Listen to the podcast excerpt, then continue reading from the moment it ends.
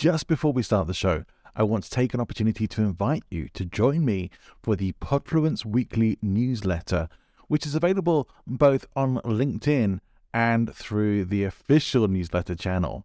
Now, if you are on LinkedIn and it's easier for you to follow there, then please just click on the link in the show notes, which will take you straight to Podfluence on LinkedIn, where you can subscribe for free and get weekly updates on Podfluence articles as well as episodes.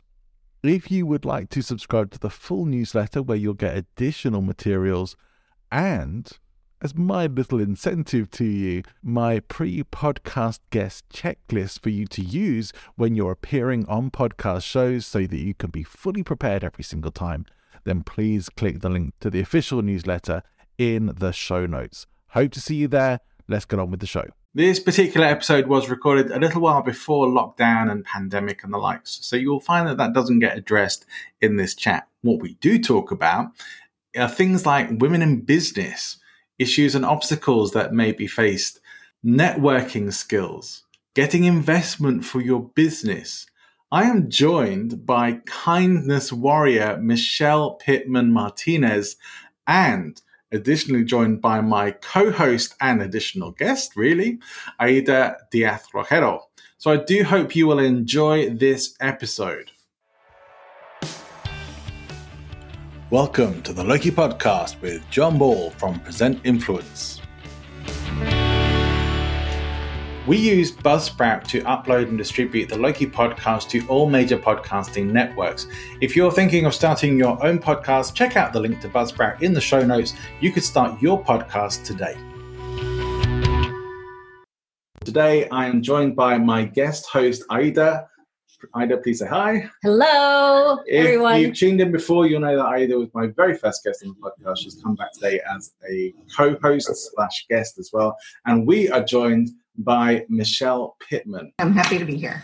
Oh, founder and CEO of a company that captures kindness and helps students to make a positive impact in their communities over 35 million service hours and experiences have gone through uh, her business X2Vol. And her company is inspired by her father 11 years ago. Now, I read on LinkedIn that that's 11 years ago today. Is that right? Yes, December. It was December. So not too long ago, we hit 11 years. Fantastic. Well, congratulations on that.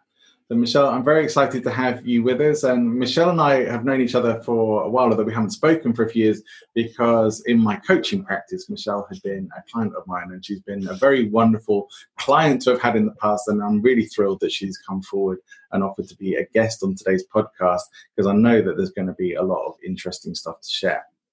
So maybe I can first ask you, Michelle, what is it exactly that you do? I um, lead a company. We have a team of 10 people, and we've developed a product that allows high school students to find volunteer opportunities in their community. And they can track all their hours through our platform and their, all of their experiences. And then they attach it to their college applications. So we are in schools and districts across the US and in Canada. Nice. Mm-hmm. Fantastic. Michelle, tell us about how, how did you come to that? I know you say it was inspired by your father, but how did how did what you do come about?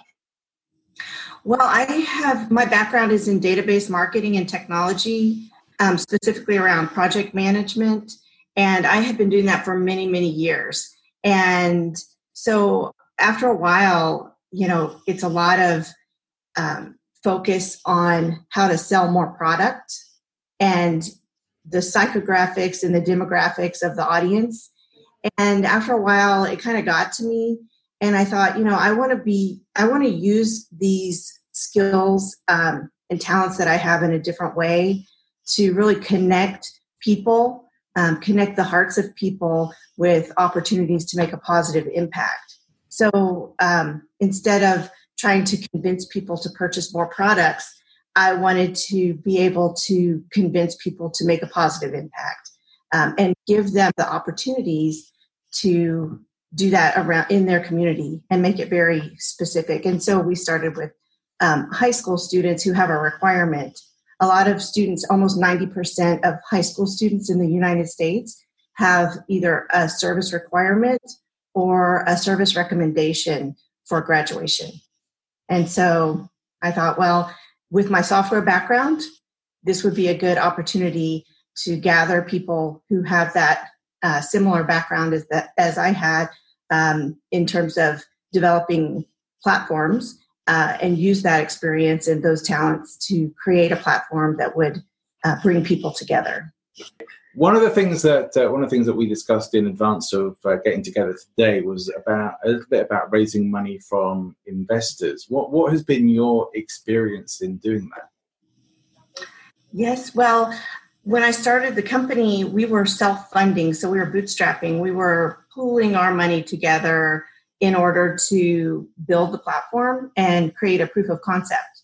And that worked well. There were five of us. We put our own money in. We got to a point about a year into it where we needed additional funding. So we went out to friends and family. Um, but in software, probably in any business, uh, you get to a point where you need a you just need that additional funding. It need, you need a lot more than you think you need, first of all. yeah. And um, it needs to be coming in on a regular basis until you're until you have revenue coming in to cover your costs. And so we got to a point after about a year and a half or so where we um, were getting low on the funding from our our friends and family, and in order to go to a larger scale, um, we needed to really look at bringing in some additional capital.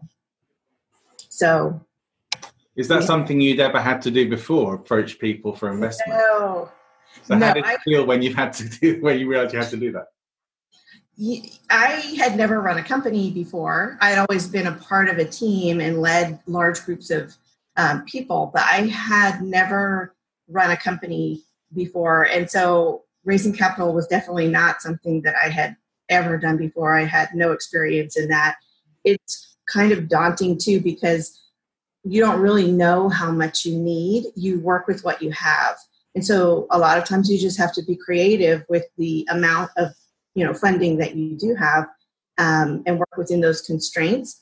But I knew that we were going to need more and more um, because there were more things that we wanted to do and we wanted to to be at a national level. Mm-hmm. Um, and my experience was working with large scale national clients, um, global clients. And so I knew that that was not inexpensive. That was take a lot of money. how did you how did you approach going in to, to reach out for investments? What how did you set yourself up to to do that? Well, um, I really didn't know where to start, and then um, I didn't have a, a wide network of people who had experience doing that either. So what I did was I went to our local angel network. Um, I'm I live in Dallas, or at the time I lived in Dallas, and we have a lot of resources around Dallas, and uh, we we did have a large, or we still do have a large angel network. So you can go and pitch your idea there. Um, so I was connected to some people in the angel network. The other thing that I did was I had no experience as a CEO. Mm-hmm. I had experience as leading a team, right. but I had no idea what being a CEO meant. And so I uh, reached out um, and was connected to um, an organization of worldwide CEOs and became part of that. For all men in my group, I was the only female. I was the only startup and it was the best experience that I could have asked for because they were so helpful. They all ran, you know, multi-million dollar companies. Um, and so I had that perspective just jumping into it all. So I had I belonged to a CEO group, so I could start learning about what I needed to do. And then I was developing the company. And then through that process, connected to the Angel Network, um, pitched. I pitched there and we had a really positive response. But I turned down that um, opportunity for funding. So, if you were to think about the skills that you had at the time and the skills that you had to build, which would you think that were really critical for your success at the at the, at the time? I never really felt like I had any skills for CEO or, or leadership at the time because I didn't know any CEO. I didn't know any females that were CEO for sure. Um, but I think the thing that that I did have was that uh, project management background.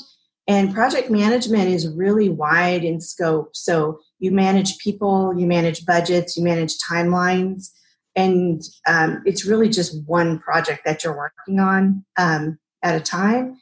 And so I kind of I had that background, a lot of experience in that background, and I thought, well, you know, that's the way I'm going to look at this because this is a project, it is a business, but um, I know the project side, and I'm going to have to learn some of the other skills that I don't have or bring in people to help offset what I don't know. And that's how I built my team. And it's really about the team because there's no way I could have done all of that, but I knew what pieces we needed to get it off the ground. Great. With with doing that, and one of the things that uh, I've talked about in a few other podcasts before now is that when people have had to approach investors and I know for some people that's kind of a new thing, but I do also know for some of the people who are, tuning in for this, it's something they may have to do at some point, or really even just pitch their business or a product. Are there any pointers that you might offer or direction that you mm. could offer people that might help them in putting together a pitch? Yes, there are a couple. First, um, you need to talk to your network and just let them know what you're doing. And by network, you know, I mean just anybody that you know. And it doesn't have to be going into pitch mode every time you see one of your friends. It's more like just describing what you're doing and and letting them know where you need help. I think when you kind of put that out in the world, um, you tell people kind of what you're looking for or the kind of skills you need, the kind of capital that you need, they will connect you um, in ways that you can't really plan for. And that's what happened in, in my case. Our, um, our investors in our funding came from uh, me talking to people. I was thinking at a bigger level, like I need to go pitch at the Angel Network, which I did. Um, but then I thought, well, I need to talk to more people but what the way that my funding came was by talking to people who I knew.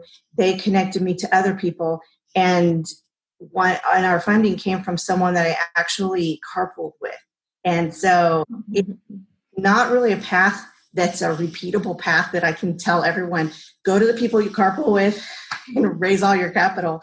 But in my case, um, it was a friend of mine who was uh, senior level at a banking at a bank and they said you know i really want to connect you to this person that i know. And i said i carpool with that person. And like oh my gosh you need to talk to them and just tell them what you do. Well i had been carpooling with this person for at least a year maybe more but we never talked about business. We only talked about our kids and so when I talked to him and approached him, um, he was like, "Yeah, show me what, show me your financials, show me what your projections are, and let me make some phone calls." And from that, um, that's where all of our funding has come from. So he brought in a few more people, and then we've been uh, able to raise five million dollars over the course of time. And those investors are still with me today uh, we didn't need to go out to a broader audience um, from a capital raising perspective. They said, we're going to be in it for the long run. They saw how naive I was when I brought the plan to them and I said, I only need this much money.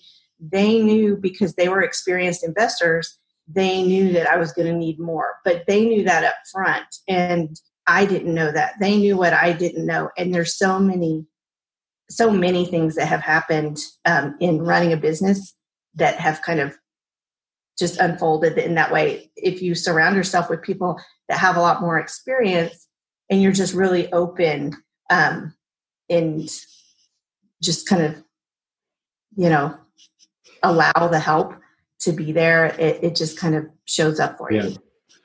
There's a, there's a book I love, uh, and I read it. I read it a, a, few times now. It's called The Luck Factor by uh, mm-hmm. Dr. Richard Wiseman, and one of the things he talks about in that book is that um, you pe- people create more success when they when they build and grow their network. And one of the ways that often people find themselves having more luck, if you like, because we take the principle that we create our luck, is by talking about what they do, mm-hmm. which is which is your story is a great example of just by having those conversations because you just don't know who who you might be connected to or who you're talking to might be connected to.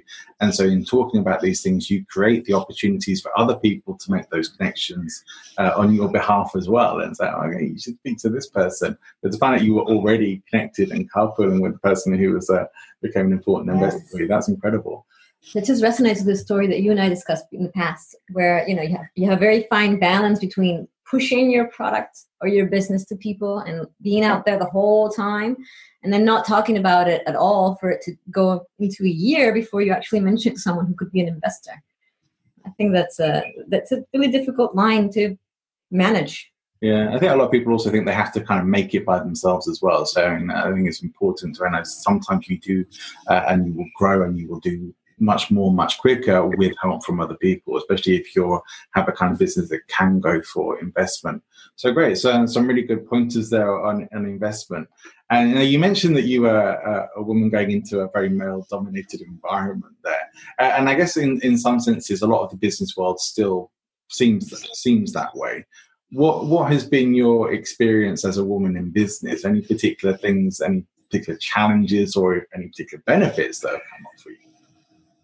I think, I, well, I've always been like the sole woman in technology because I a long time ago and I've worked for large companies like IBM and EDS and some of these larger um, technology companies in my past. But um, I think the very consistent thing up until probably five years ago or so, maybe 10 years ago, was that you are underestimated 100% of the time way back then. It's changed so much now. Um, so many women are in technology today, and you know you see a much uh, stronger balance today in business and in um, in technology in general. But it's we still have a, a long way to go. But what I always tell people is I wouldn't be able to be where I'm at today without the support of all of the men who have encouraged me because the men are still in um, the capital raising world. Uh, and you do have to do things differently um, for raising capital or communicating. Um, even in board meetings, those are different. My relationship with my investors is probably a lot different than um, if I were male. Um, but it's not a bad thing. It's just the way it is right now. Um, so I don't have anything like negative to say about um, the way the world is, but I do see that it's changing in a positive way. It's getting a lot of attention, and um, there are groups. I did attend. Um, it's a, called the Women's Startup Lab in Silicon Valley, and they really focus on helping women get their businesses going, help them to find funding, help them to speak in, um, you know, they, the language of business and converting an idea into a business and what that means. So, um, and they're they're just a really strong network of of women. But I think there's a lot of opportunities for women. So I would encourage. I, I wouldn't want anyone to say, "Oh, I'm a woman. I'm not. I can't do that." Because today, I, I just feel like women and men can do really anything that they put their minds to, and um, you know, if you go in with the right attitude, and like you said earlier, John, you can't do it by yourself.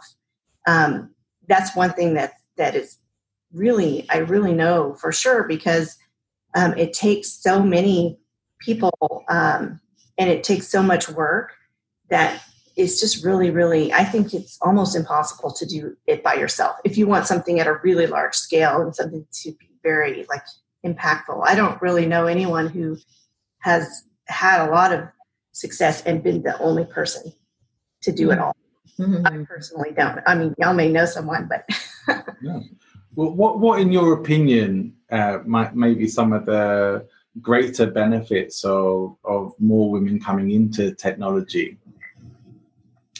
That's a good question. I think in technology and business in general, um, women bring a different perspective.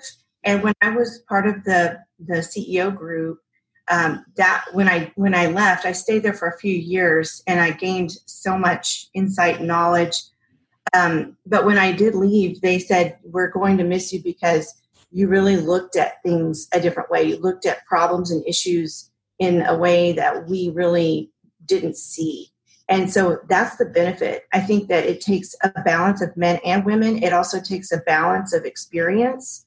Um, so you have people who are maybe new to a technology or an industry, and you have people who have been there for a while. And um, that goes. That's the same for hiring as well. I feel like teams need to really have that diversity in thinking, and that's what women bring to the table. There's a really like hot and current discussion in Spain with, about women in leadership, and it's becoming very political in a way that I don't find it positive. Mm-hmm. Uh, it's it's more about you know pushing women all the way up and forgetting that it's about diversity and how things should be more equal and not just and yes. I, I, can i can relate to a lot of things you're saying uh, because i think here in spain we are behind you know mm-hmm. and there's some of the things that have happened in the us are 10 uh, probably going to come into Spain at some point, and I think they're just speeding up really quickly.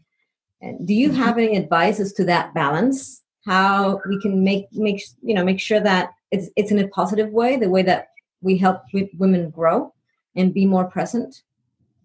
Yes, I really like that. Um, the description that you have of you know of it you know trying to push women to the top because here in the united states we have that in every area like sports and business and like every area they're trying to like make sure there's such a, a, balance which is good but it seems like in the beginning it swings really far um, and it's like overly exaggerated in the area in the way that you want it to go and that's um, that's not good either i think it has to it goes that way but then it ends up coming back and it's balanced it's more of a balance mm-hmm. um, so I think that it's just maybe natural. Like when a when change is happening, um, there's so much focus on a particular goal that it just kind of seems to swing in that direction a little bit heavier in the beginning, and then it'll come back. But I I do feel like it it does need to be balanced. Um, otherwise, you get a, a large group of women, for instance. Maybe you know everyone is just pushed up to the top and and then they're isolated and you really don't accomplish your goals because you really have to have that teamwork and that um, mindset where you're helping each other and you want each other to succeed um, no matter if it's just you know from a political standpoint if you've got an idea you know and it just swings to that side you really need the buy-in of everybody to make it work mm. so um, i think it, it's just a lot of that understanding you know of what we're trying to accomplish and then helping each other get there you're you're in a, a, leadership position in your in your business and in the business community from what you do. What is important to you or what are your values around leadership? I think um, for me it's really just uh, integ- honesty and integrity and just um, encouraging people to do what it is that they are best, like finding those skills in people and helping them grow in that area. Um, we have team members that have been with one of them just she was my very first employee and she just celebrated seven years with us um, and so it's just being able to um, find kind of or see in people what they really um, can do their potential and then and then building a team around that so um, for me it's just being really open and honest um, and letting people know what you're trying to achieve and then also kind of just living that yourself um, and being really transparent those are some of the things that that are the values that i have what, what, how would you describe your style of leadership Oh, that's a good question. I don't know if there's a name. I'm sure there's a name for it. I just don't know what it is. But um, I think that um, that I really want to just, like I said, just encourage people. Um, I don't really know the term for it, uh, but I'm more open. Um, I'm more trusting. If if somebody wants to try something, I really support that. Um, we just do we experiment a lot in our company we try things we try programs some of them work and some of them don't and i encourage people to try things and fa- without the fear of failure so i you know we don't know exactly what is going to be the silver bullet that makes our company you know explode with growth and i mean nobody does eh, but if you do the same thing over and over again you're really never going to get there. And so I encourage a lot of abstract thinking and a lot of creative problem solving. And, um, you know, we celebrate wins and we celebrate failures because there's learning in, in both. Yeah, so you're quite a future thinking, but also very nurturing coaching sort of leader. Nurturing is a really good word. So, yes, I mean, I would just say um, we're really I don't know. I don't know. It's not normal, but I don't think, but it's sort of coming from just this loving place. Um, and you don't hear that word in business that often. I don't think, I mean, people have it, but they don't really express it. And I really just want um, to have a team that feels comfortable, that enjoys working, that being there, and just they have that that just a good balance of um, being at work and then being at home and then having that energy and bringing that back to the office um, to just help us grow.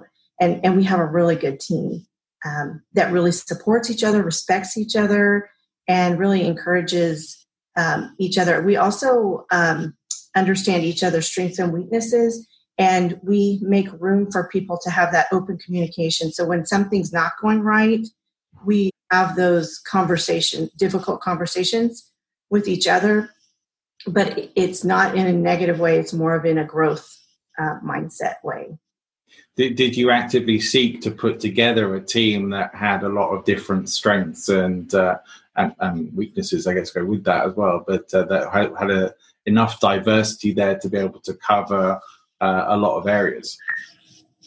Yes, I uh, in the beginning, you know, hiring was was something that it's you know part art and part science. I think you know you want to find people um, who can do the job with and have the right skills. But um, and that was important to me. But because our platform was new, it, didn't really exist before, and so I I knew we could teach the skills that we needed, uh, but we just needed to have the right person who was interested in learning. So um, we find people that have experience in a particular area, but what we look for is that um, just the kindness in a person, um, the openness and the the respect, and the willingness to challenge um, ideas and opinions in a way that um, creates new ideas. So um, just yeah, I mean, and it hasn't been perfect along the way, but um, but we've gotten better at it. And in the hiring process, we include everyone. Every single person is part of the hiring process because we're small. If we had 200 or 300 people, there's no way to happen. But um, but since we're so small, um, you know, you learn a lot about people when they're being interviewed by someone kind of in a lower position than them. Mm-hmm. You see a different side of that person. So I'll interview them, and then um, you know they'll they'll interview with every single person in the organization, whether they're the person is um, a receptionist for us or whether it's um, somebody in, in technology and they're interviewing for a marketing position. Every single person has to interact together in a small company, and so you want to make sure that there's that common level of um, respect uh, for other people's opinions. Yeah, you need the interpersonal uh, communication and culture to be running as smoothly as possible, right? Yes, yes. Earlier, when you were talking about being the only woman in technology and in that CEO group, I was thinking back to some similar experiences where in the past I've, you know, I've always been very outgoing and straightforward and direct. And well, you know, the Spanish culture is a little different to the American or the English speaking culture, as you can imagine. But I've uh, felt that I was a little bit criticized uh, because I was being so direct and straightforward and confident about where I thought we should go in, in strategic company goals. Have you ever experienced anything like that or felt like that you, you actually had to get into that role to fit in with the rest of the men or not really? Yes, I have felt like that, but I am not that uh, direct. So when I came into the group, um, you just notice a difference. so they and I could tell that they were they were sort of inviting me to participate in the conversation rather than me saying okay here's my ideas and i'd like to take a few minutes and just go through these you know th- you know i was i wasn't as direct i'm still not really as direct um, hmm.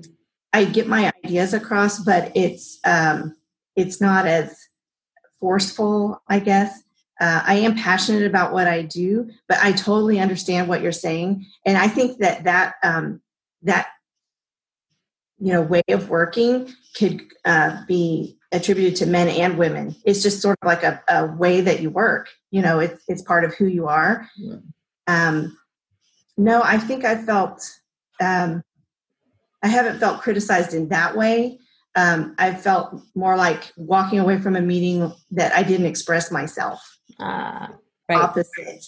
And then I felt like, oh my gosh, you know, I had this idea or this opinion and I never had an opportunity to share it.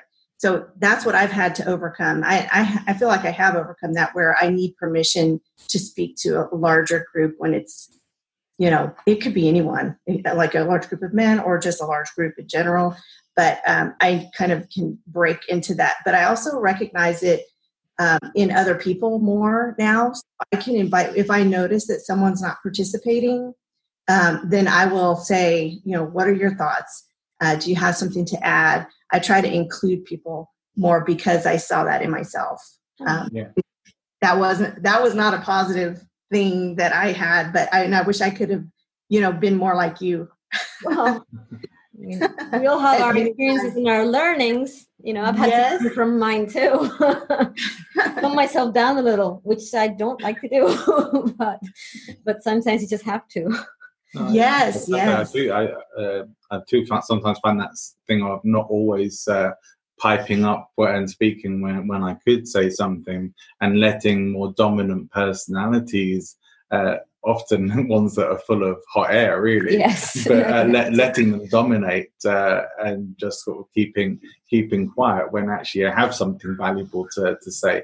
Uh, and I am one of those people that I don't re- I don't like to speak unless I actually have something valuable to contribute to the conversation as well.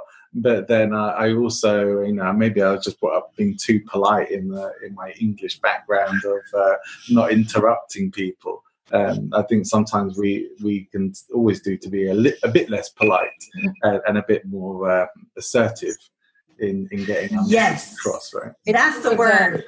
Being a present influence, isn't it? It is. It is. Right. It's part of uh, it's part of the influence and persuasion skills. One of the things that I, I believe is that, especially when you've done you've done eleven years now in your business, you you have to become uh, the kind of person who can achieve that because you don't you don't necessarily start out that way.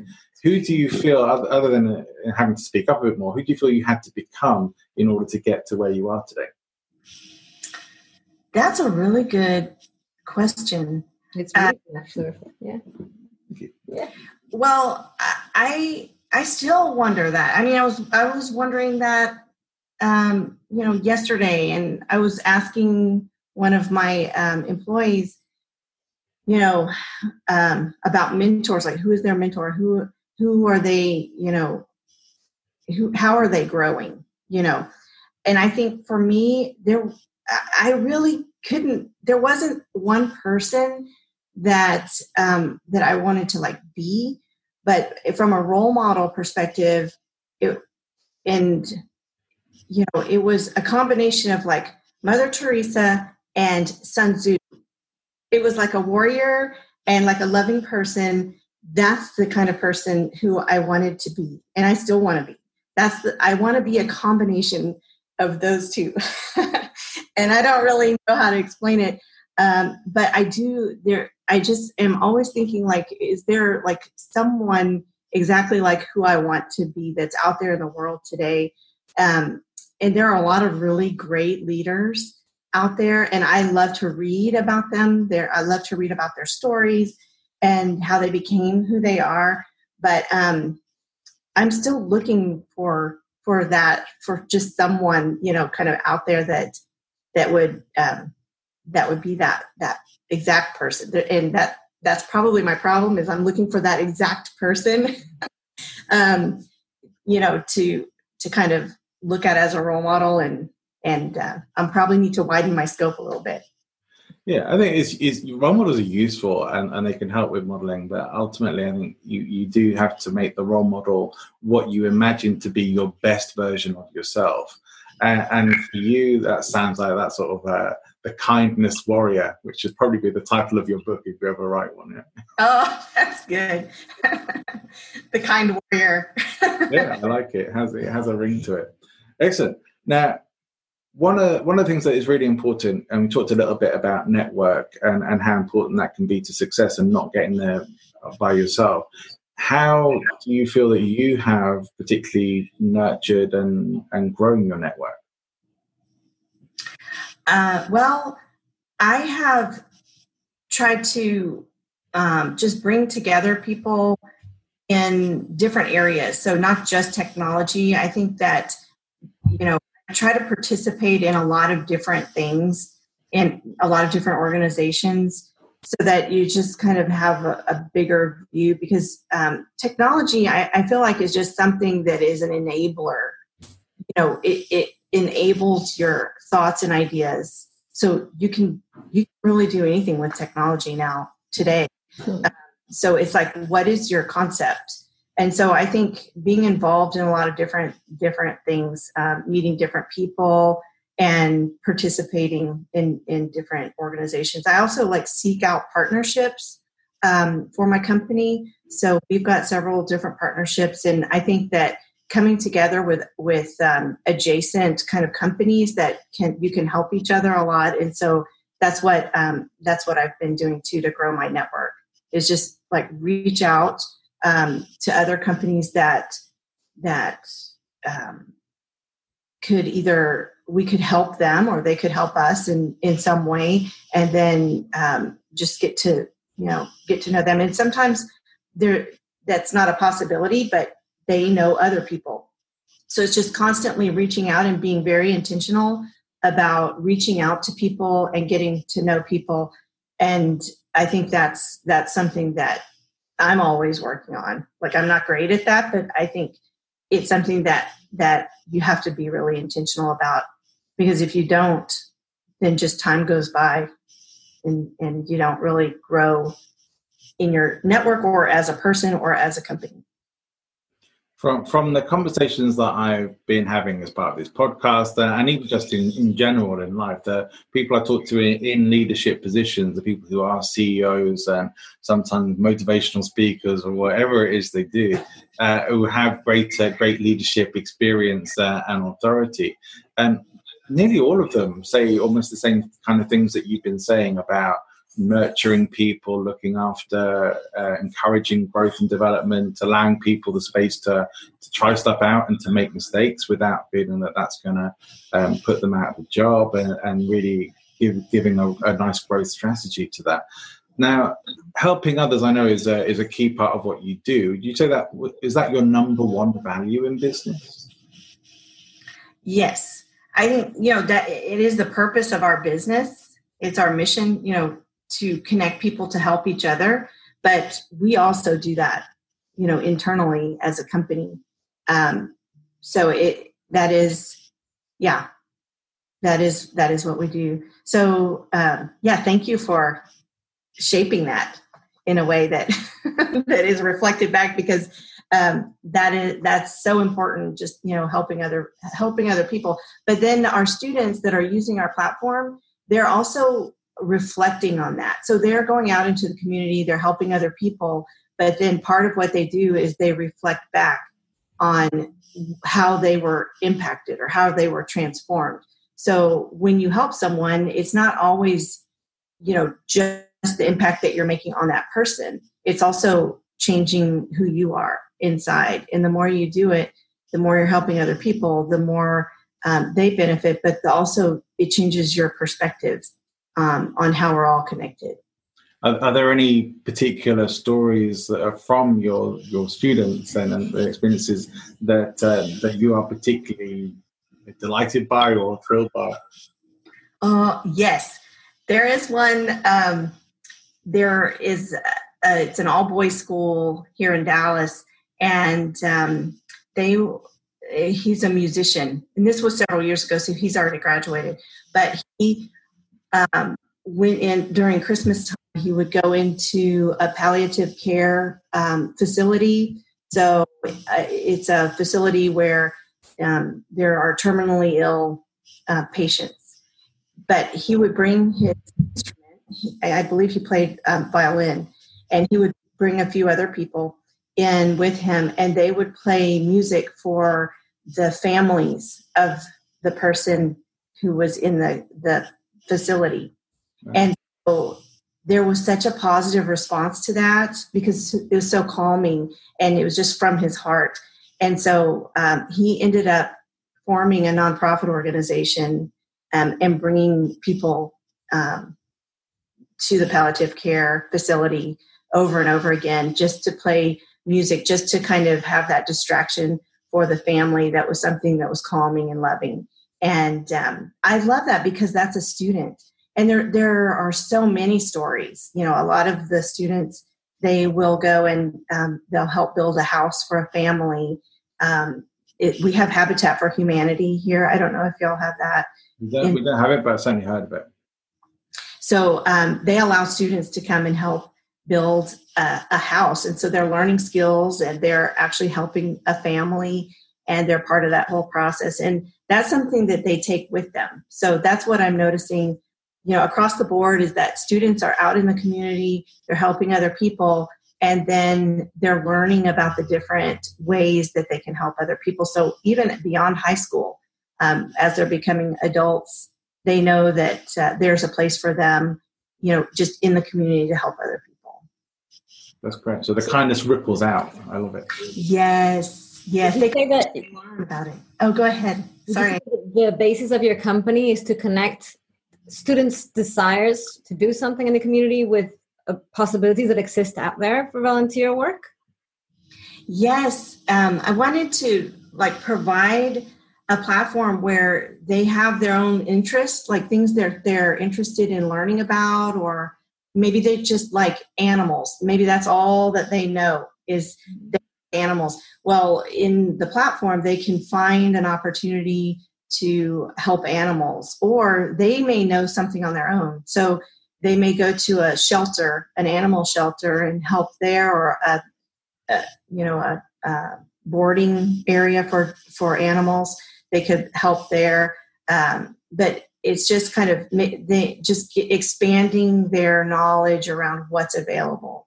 Um, because here in the U.S., the example when I started the company um, the example for volunteering for students was picking up trash. That was like the only like volunteering was picking up trash.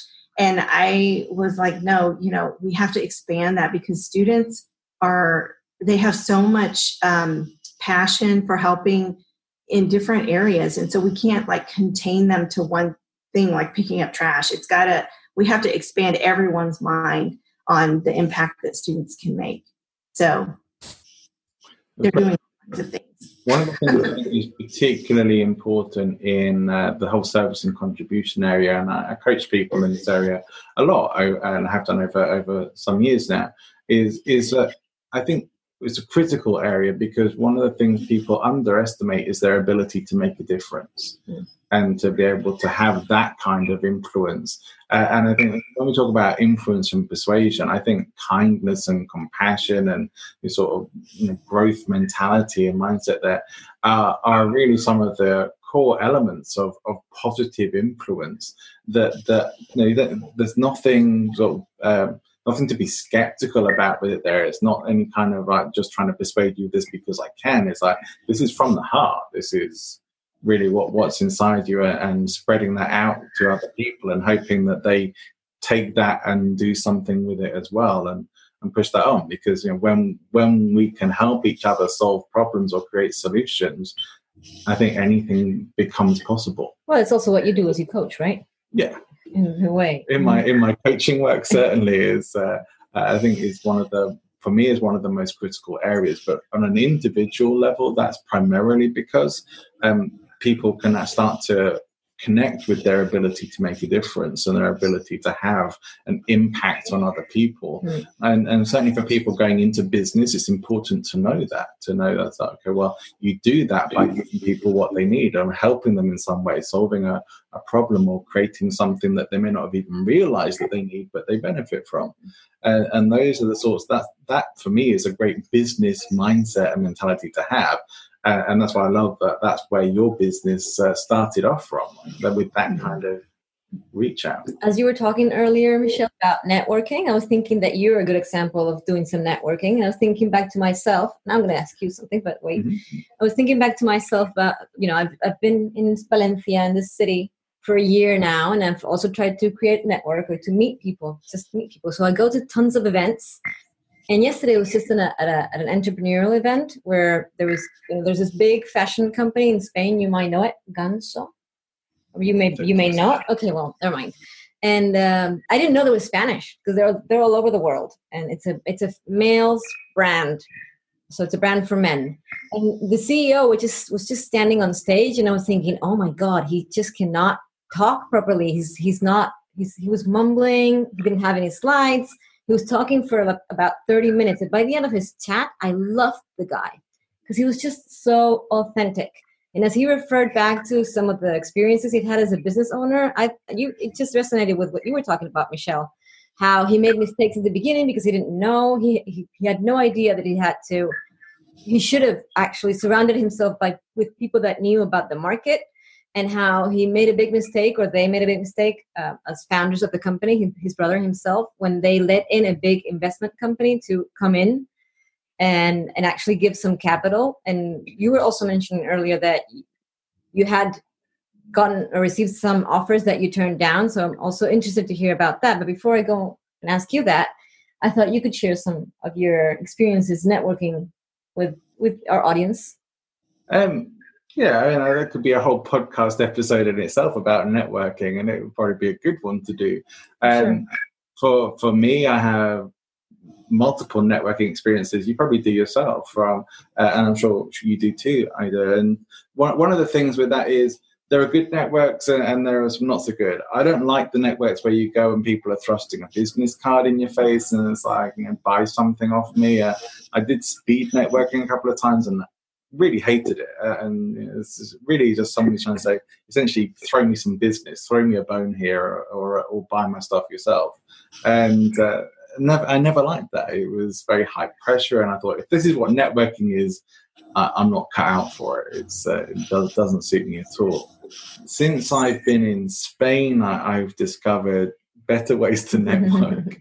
so I, I, do quite well now. We have the Toastmasters network. We're both a part of that, and so Toastmasters International is a great network, and and not just here in Valencia, but we meet people from other clubs uh, in Spain.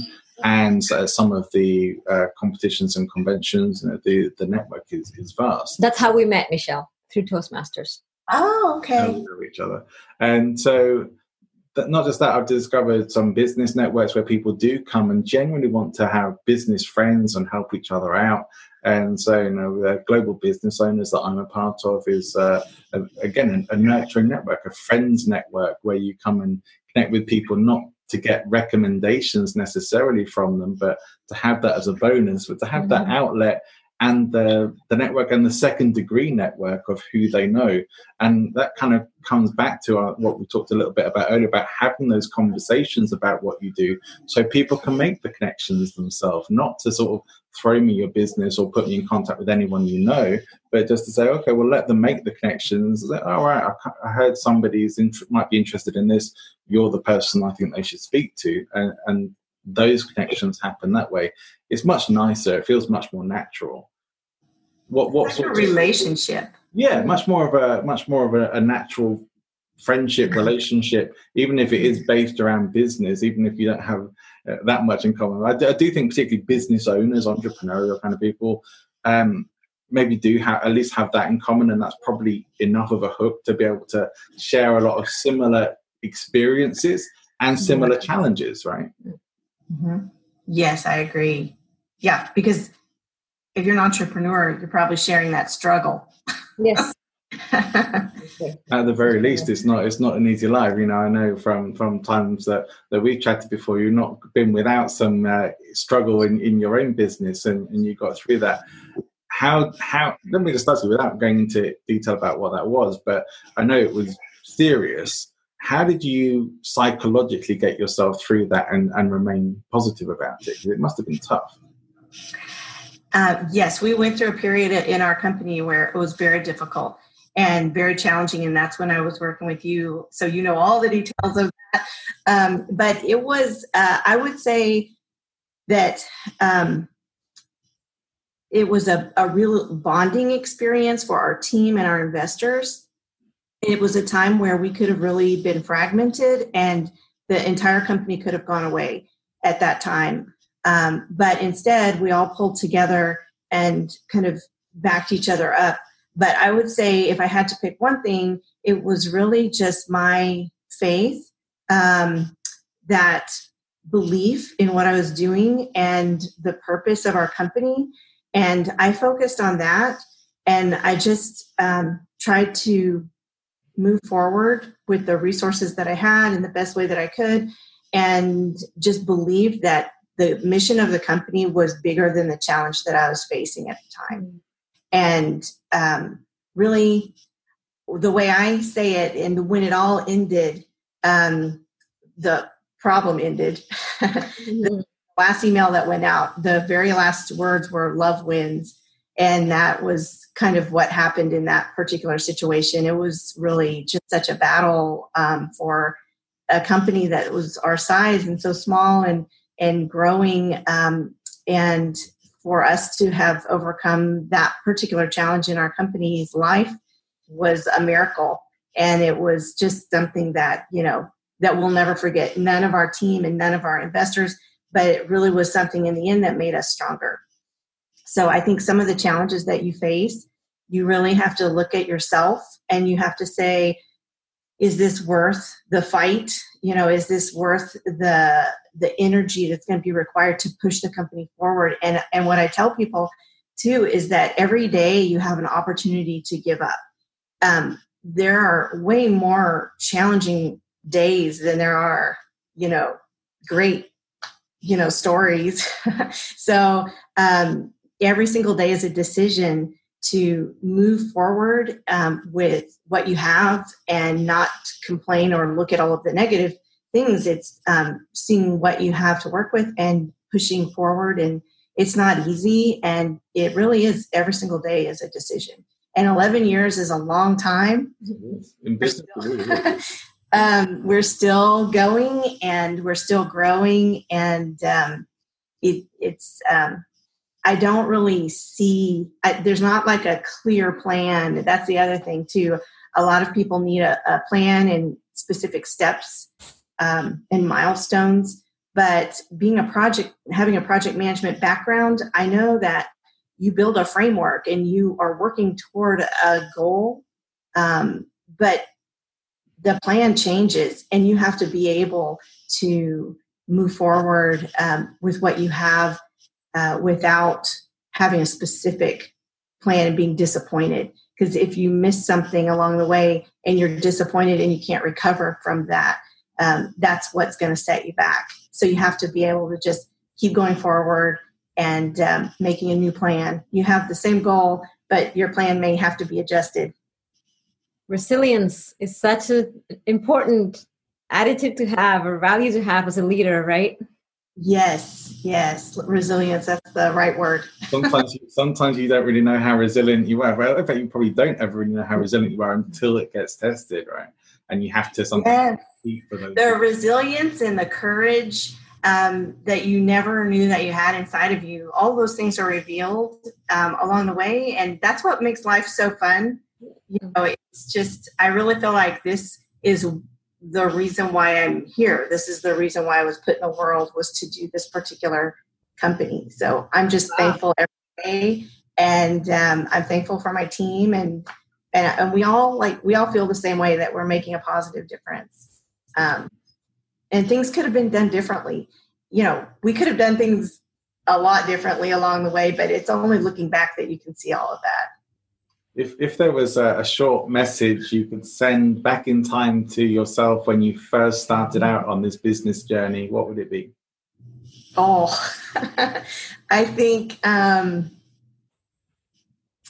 you know, just don't give up. I wouldn't have revealed anything else. I would have just said, "Whatever happens, don't give up." Yeah. And- I'll tell you these chances, uh, these um, challenges before you get to them, you might not want to deal with them, right? Right. I think me, you know, being so naive going into this and not having experience with another company or being a CEO, I think that has been a huge advantage for me because um, if I had known like some of these challenges that we would have faced or some of the difficulties, I don't know if I would have wanted to do it, you know. But when you're faced with it and you have to push through it, then um, you know I'm really proud of, of what we've done and um, you know I'm glad I didn't have time to think about it in advance. Like sometimes you just have to make a decision and you have to, you know, you have to go with it. So We, we do our best moment to moment. yes. Absolutely. Well, it, I mean, for me, it's a really interesting chat, and it's lovely to hear. I, I, mean, I'm thrilled for you that things are going well with your with your business, and that you got through the tough times, and that things are blossoming uh, again for you, which is really good to hear. And that you're sending out so much kindness into the world as well. So I think what what you're doing is wonderful. If our listeners want to get in touch with you or find out more about you, how can they do that? You can, well, anyone can go to our website. It's x2vol.com um, and contact me that way or through my email is mpittman at intellivol.com. I'm, I'm going to have to ask you to repeat your website because I didn't catch that. Oh, it's M Pittman, M Okay. M A N at intellivol.com. So Intellivol is the name of the company and X2Vol is our product.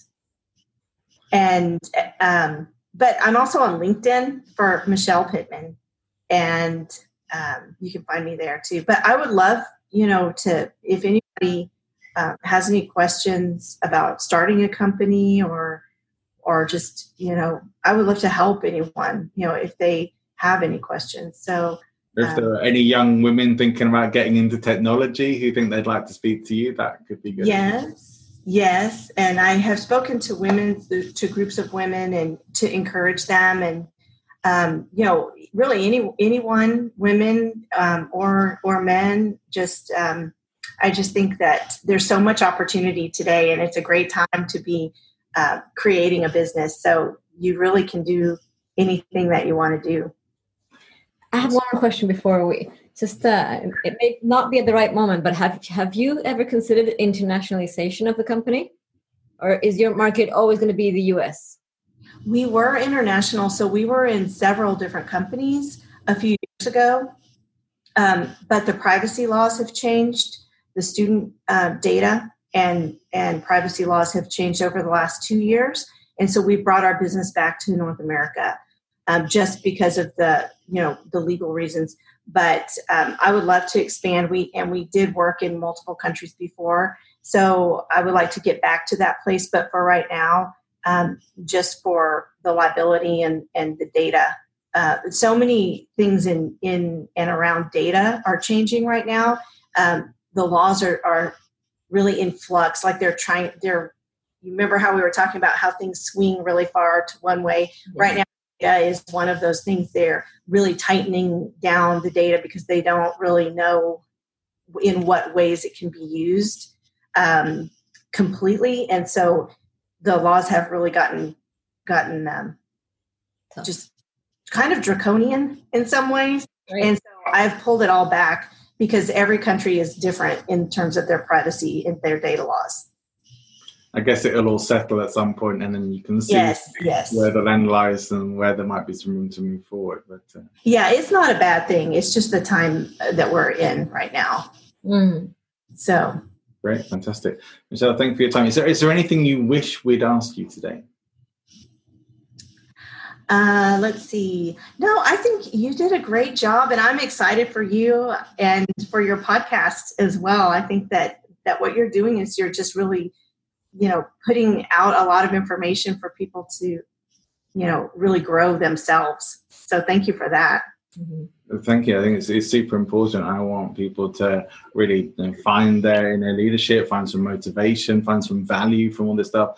And I think you know it's interesting that uh, just from doing these podcasts, one of the messages that does keep coming up over and over again is about being more nurturing and and really helping people, allowing people space to grow. And but definitely having that resilience and never quit mentality in, in your business as well, and understanding you know we have to become bigger than the problems that that uh, come into our lives.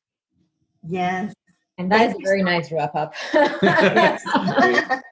Michelle, thank you. Thank you for your time and for volunteering to come and be part of the podcast. It's been a real pleasure chatting to you. Aida, thank you for coming in and being my guest host today as well. Thank you for inviting it's, us. And it's, it's been a lot of fun. Great to meet you, Michelle. It's so good to meet you too. Thank you. I hope you've enjoyed Thank the show. You. Tune in next time. If you think you would make a great guest on the podcast or you know someone who would, please get in touch with us. Today could be the perfect day for you to start your own podcast. Whether you're looking for a new marketing channel, you have a message you want to share with the world, or you just think it would be fun to have your own talk show, it is. Podcasting is an easy, inexpensive, and fun way to expand your reach online. Buzzsprout is hands down the easiest and best way to launch, promote, and track your podcast. Your show can be online and listed with all major podcast directories like Apple Podcasts, Spotify, Google Podcasts, and more within minutes of finishing your recording. Podcasting isn't hard when you have the right partners, and the team at Buzzsprout is passionate about helping you succeed. Join over 100,000 podcasters like myself already using Buzzsprout to get their message out into the world. Find the link in the show notes. See you next time.